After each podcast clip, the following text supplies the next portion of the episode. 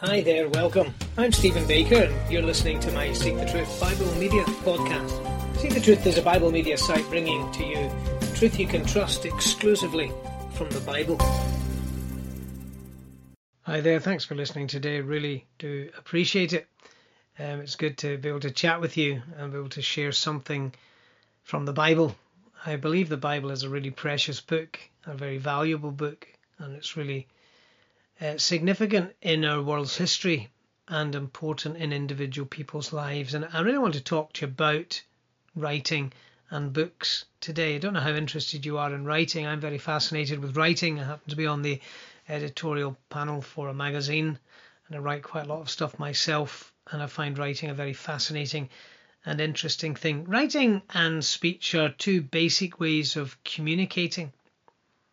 And if you look back uh, through history, uh, well, nearly all of history is recorded for us in writing, or things that are significant are recorded for us in writing. So you'll get going back to different countries' history and documents that maybe are um, of worldwide renown. So, for instance, the Magna Carta might be a very important document when it comes to democracy, or you think about the constitution of certain countries and it's written down, it's been reserved and preserved on the legal statute book of a nation. And so writing things is of great significance. I hold in my hand today a Bible, and I believe that these are the writings of God. They're called the sacred writings, the scriptures. And I believe that they are so precious and so valuable challenge you today if you haven't read the Bible recently, go and grab a Bible and read it. If you don't have a physical Bible, go online, write in Bible, audio Bible, or something like that. You will get a Bible very easily and listen to it or read it. It's an incredible book. It tells us about things we could never work out for ourselves, such as our origins and the reason why we exist and what uh, happened in the early years of human existence that it reveals to us God's desires. Ever scratched your head and said, it wouldn't be really good to know why we're here and what life is about, and why there's evil, why there's suffering, and is there going to be an end to this? Why are certain nations picked on and persecuted? You read the Bible, it'll give you answers to your questions. Many, many answers to these really big questions. You know, sometimes people use diaries. I don't know if you write a diary. Diaries can be used effectively for two two reasons. Um, you can use a diary to plan and plot your future events. So I kind of have a notebook that I work with and I write down Monday to Friday and what I'm going to do in each day. And it's diarised and I have jobs allocated to certain days.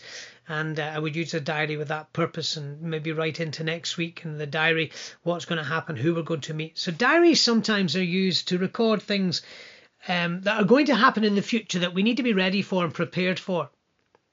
I wonder if you've prepared for the great events of your life that have not yet happened.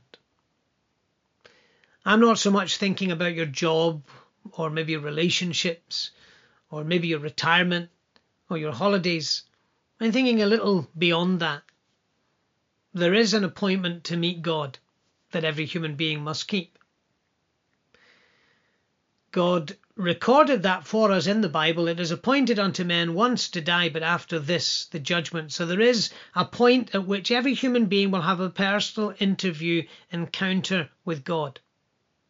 How will that go, I suppose, would be the question.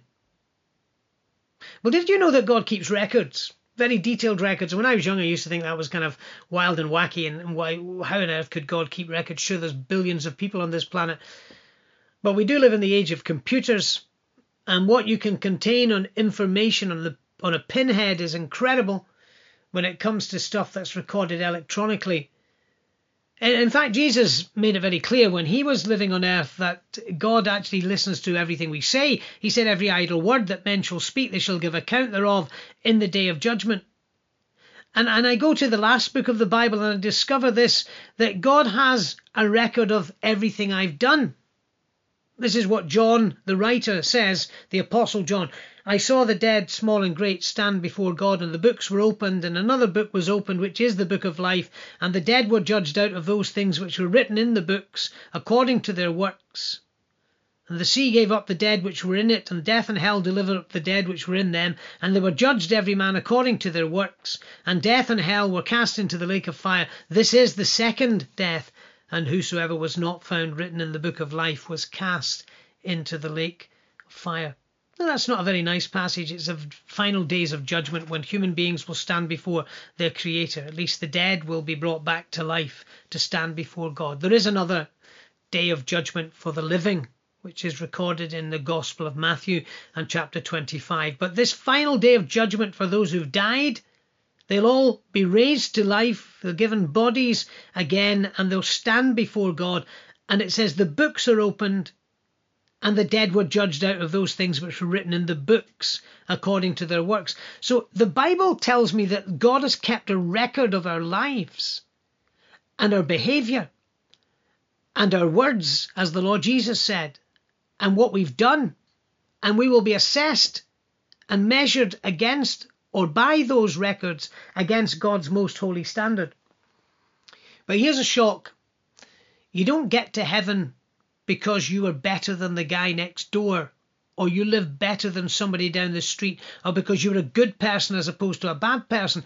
Those books are open not to decide where you go, they're open to decide the severity of your judgment, your punishment.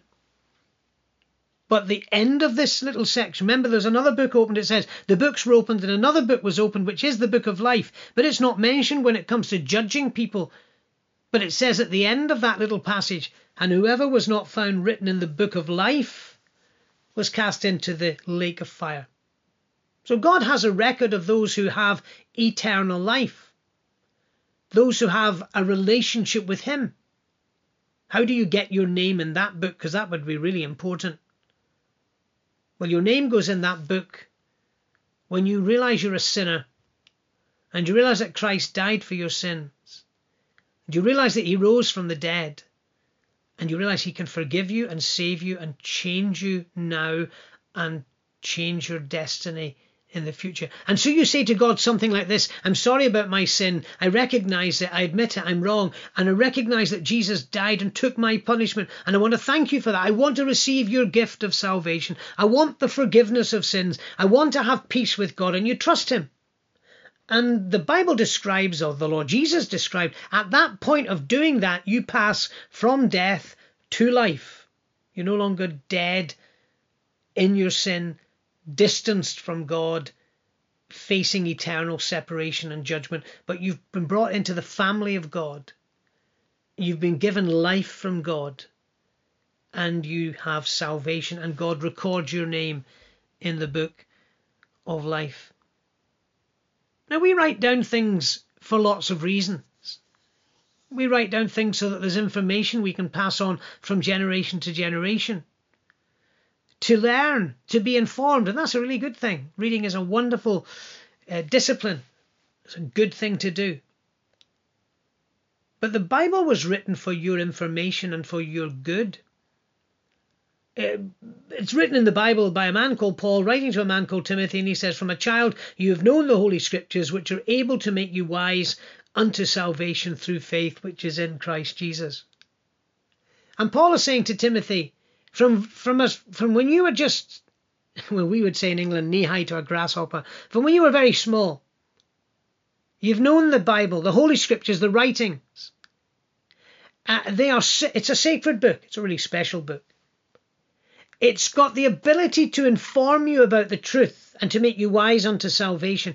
It's it points you to a savior who died for you on the cross and rose to deliver you and forgive you rose from the dead. It warns of danger you need to be saved. You need to be rescued from danger. And it tells you that it doesn't happen automatically because you go to church or read the Bible. It's through faith, through trust, through accepting the gift and resting upon the Lord Jesus as the Saviour. And it's all about the Lord Jesus. You know, I, I like, I love writing, I love reading, I love reading books. I also love telling people about the Lord Jesus. I love good letters. This, this book, the Bible, is effectively a love letter written to you. God wants you to know that these things are written, that you might believe that Jesus is the Christ, the Son of God, and that believing you might have life through his name. Thank you so much for listening to me today. May God bless you as you come to trust in the Lord Jesus Christ.